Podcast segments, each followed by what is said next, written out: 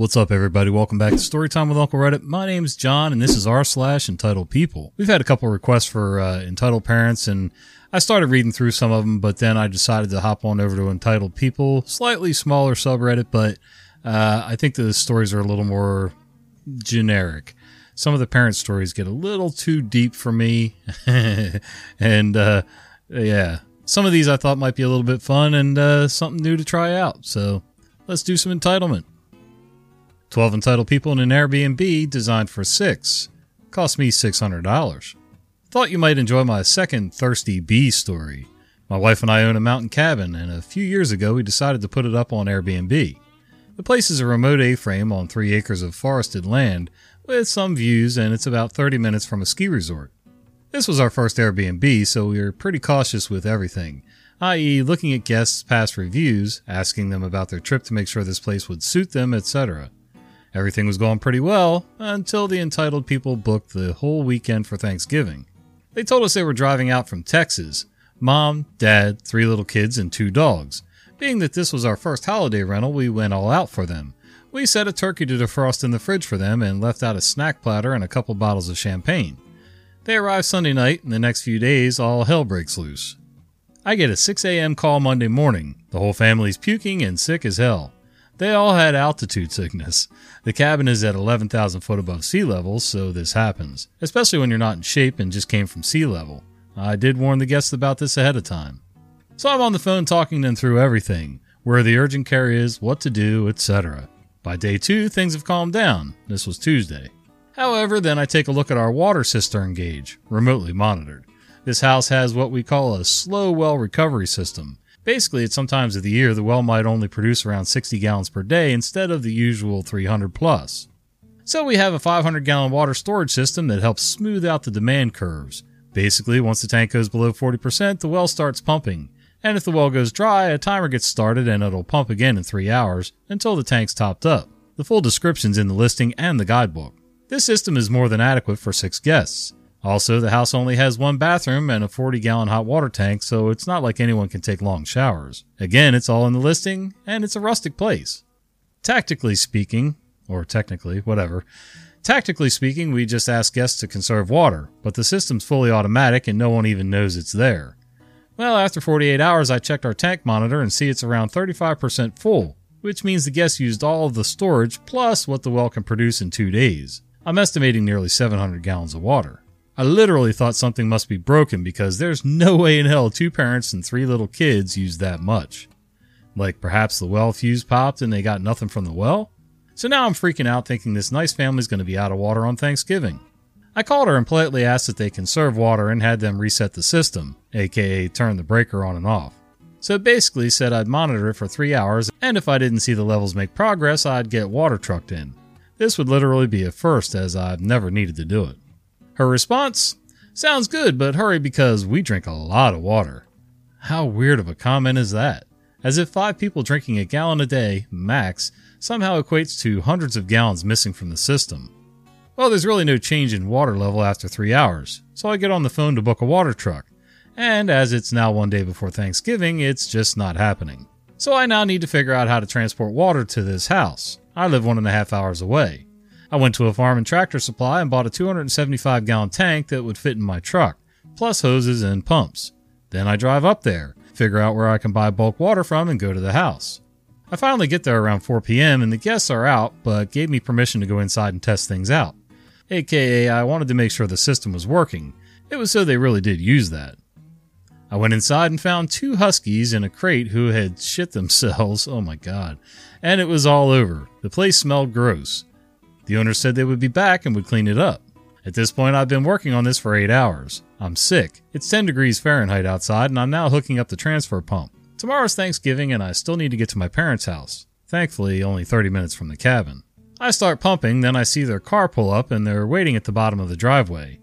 Knowing they have small kids, I go down and say hi and let them know that they can go in, and I'll be done in about 40 minutes. They started to act real odd at this point, but go ahead in. Then I saw two more cars on the side of the road around the switchback. Big steep S bend in front of the house. And then it clicks. The reason I just did all this work and spent nearly $600 on supplies is because these people had 12 people staying there. If you all are curious as to how I didn't notice when I went inside, I didn't snoop around, I just went straight to the breaker box and then went to the crawl space where the tanks are. Also, the smell from the dogs was just hard, so I got out as fast as possible. At this point, I went up to the front door, knocked, and said, Be honest with me. How many people do you have staying here? Her, uh, nine. I could see she was lying, but even that number was over our legal capacity based on our permit. I told her, You realize this listing's for six people, right? Her.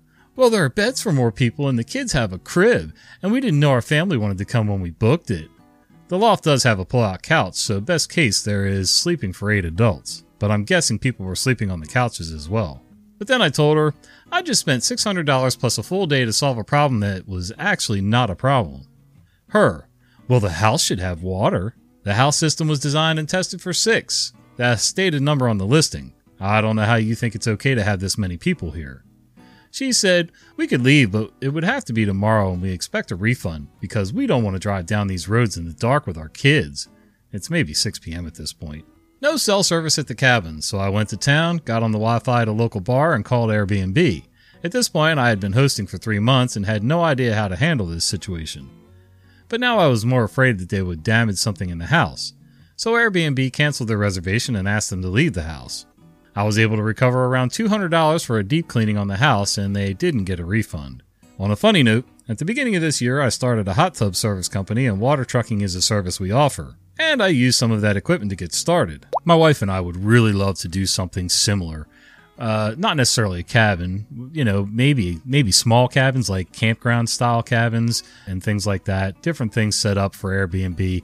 The only way, however, that I would ever, ever truly consider doing it is if we live right on site. If I can't monitor with my own two eyes by standing out my own front door or whatever, or walking through, you know, the, the property, then, uh, yeah, it's just not going to happen. It's funny, you hear all these stories online about how horrible landlords are and they're slumlords. Well, there really are slumlords and there really are bad landlords and bad people who ran Airbnbs. It's, it's a fact of life. They are out there. Are they the majority? No. But one thing that I don't hear quite so often, unless I come to sites like the uh, subreddit for entitled people, is how bad customers and tenants can be. People will take advantage and trash a place even though they don't own it. One thing I've always believed in, whether I was renting for a weekend, renting a house permanently or semi permanently, or, you know, even just a campground site to put up a tent, I always leave the place better than I found it. Does that mean you have to pour thousands and thousands of dollars into a place? No. But, you know, I would do touch up paint and things like that where the kids would get their grimy hands on the wood trim next to the door or something like that. You know, there's just no reason to abuse the place where you're staying or where you live. And uh, these people obviously had no idea about any of that. They just thought they could get away with uh, a cheap rental for Thanksgiving for the whole clan. Customer wanted my hat because you're just a poor student. You shouldn't be able to afford this. As the title suggests, a customer believed that because I was a student, I couldn't afford to buy a quality product. Background I came to the UK as an international student after completing my bachelor's in my home country to pursue a master's here. Like any student, I had trouble finding a decent job to work my hours, but eventually I found one at a not mall ish store that opens 24 hours. Fast forward a year later, and I'm almost at the end of my degree and working at the store in a supervisory capacity, which comes with a minimal raise as well. In the past year, I've set aside some savings from each month's salary, and so now decided to spend some on myself. I went and bought a cap from a well known brand to replace the one I had brought with me, as it was getting frayed from the corners, etc. This happens as I'm working in the store around 9 to 9:30. The store is located next to the underground, so we see all kinds of characters in terms of drunks, kids, and general shoppers. My entitled person happens to be a woman in her late 30s who gives off pure I'm whiter therefore better vibes. The entitled person says, Excuse me, I need you to get me whatever item she was standing literally next to. Ma'am, it's on the shelf behind you. She says, I can't see it, so get me this and don't be rude, and take off your cap when talking to me. Then mumbles something about students. Store rules permit us to wear caps as long as we're not on the till. I tell her that I'm allowed to wear the cap by the manager, and also because it's a bit chilly, but that won't affect any help you need. She looks at my hat. Where did you get this? Uh, I tell her I bought it. You're just a poor student. No way you bought this from your salary. A customer must have forgotten it and you must have nicked it. I told her, ma'am, I don't know how to convince you, but I bought this with my own money, and I can even show you the receipt. Thank you, digital receipt. Entitled person says, receipts can be photoshopped. Give me this hat. It probably looks better on me anyway, and it's much more my class. Yes, she said class, not style. As this conversation's happening, I'm finished with my work in the aisle and I try to leave, but she insists on creating a ruckus. The sole point of being that I stole that hat and must be stealing from the store too. At which point my manager steps in and asks her to leave.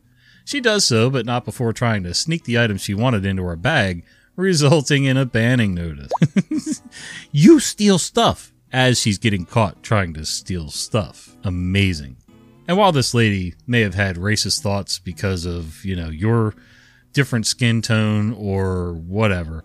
I think she's like this with everybody. I can almost guarantee you, if I was clean shaven, dressed to the nines, she probably would have treated me the same way for different reasons.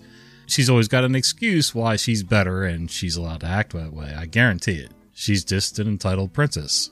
And good for you for standing your ground and uh and I would have never showed her a receipt, you know. Go ahead and make all the noise you want, but kiss my ass while you're at it. Entitled guy wanted the bike I was riding because I was too short for it. Okay, this happened a couple years ago when I was still in middle school. So every Sunday I would go to the flea market in the morning with my grandfather and cousin, who was in high school at the time. We leave the market early because there isn't anything to buy or caught our eye, so we either went to my grandfather's or cousin's house to hang out that day, and on that day it was at my cousin's place. We hang out, talking, playing videos, that sort of thing, till we got bored so we thought we'd go outside and ride bikes my cousin had in his garage. My cousin's tall, and I'm shorter than him by a good bit, give or take. So the bike I used to ride, I kind of had to do an awkward hop to get on and ride it. This is a key thing to keep in mind. So we're riding around, and my cousin wanted something from the store, so we rode to the store. He was ahead of me and went over the thing where the stores have a tree and plants and a concrete curb. He gets over just fine and went into the store. I didn't think I could make it without falling on accident. So I got off the bike, not on the side of it, but with the rail between my legs as I'm trying, struggling, to anyone who sees me to move over to the curb. This made me a target to this guy, I guess. I heard this guy say, Give me the bike, you're too short. Now I look at him and see a guy with his girlfriend. He definitely looks around the same age as my cousin, but a bit shorter than him. He repeats what he said again, but this time around I say some sarcastic remark or something that he clearly didn't like because next thing I see is him get mad to the point he's about to walk to where I'm at, and probably beat me up and take the bike. But his girlfriend stops him, kind of pleads to him, and literally has to pull his arm and walk away from doing something stupid based on a reaction this isn't something new to her. They walk away. Now I make it over to the curb and wait for cousin outside. It's not long before he exits, and as we're leaving, this same guy, but without his girl, and has his hood pulled up in an attempt to hide, but I see his face and recognize him because he has the same clothes on. He rides past us on his own bike, but this time I'm not alone and he focuses right on my cousin who's next to me. To me, I think this guy probably went back to finish what he wanted to do and get the bike and beat me up while at it.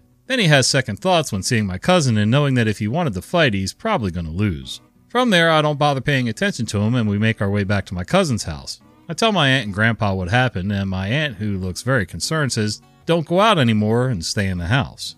Not sure what would have happened if my cousin wasn't with me. Probably something not good, but that's my encounter. I had some encounters like this when I was a kid. so, I tended to get bullied. Uh, I wasn't too big for my age. I was probably average size. I mean, I'm big now, not just girth. I mean, I'm like tall too. But at that time, you know, I was a pudgy little kid with the blonde hair and freckles, and I tended to be a target for some reason. I remember one time staying at my mom's house. Uh, my parents were divorced, so I went back and forth. And uh, staying at my mom's house, I was walking to the local basketball court, which was at one of the local middle schools. As I'm approaching the basketball court, I'm maybe 30 or 40 feet away still. I see an empty hoop on the other side of the court, so I'm, you know, trying to take make my way around, you know, and there's a group of kids playing at the one hoop. Uh, they're only playing half court. So I figured, okay, I could go to the other one, just shoot some baskets. That's all I wanted to do. And as I'm rounding the court, which has tall fences and everything, they all start making fun of me. I, I've learned by that point to ignore people. I, I wasn't going to talk back and stir, you know, hit the hornet's nest with a stick or anything. And uh, sure enough, as soon as I get near the gate, they all come bum rushing me, take my basketball, and chase me all the way back to my mom's house. Never did get that basketball back. And that, boys and girls, is just one more reason why Uncle Reddit doesn't play basketball. That and being average height and fat. Anyway, you get the point. Hey guys, YouTube thinks you're going to like this video here on the screen. It would really help the channel if you'd click it and watch another one. See ya.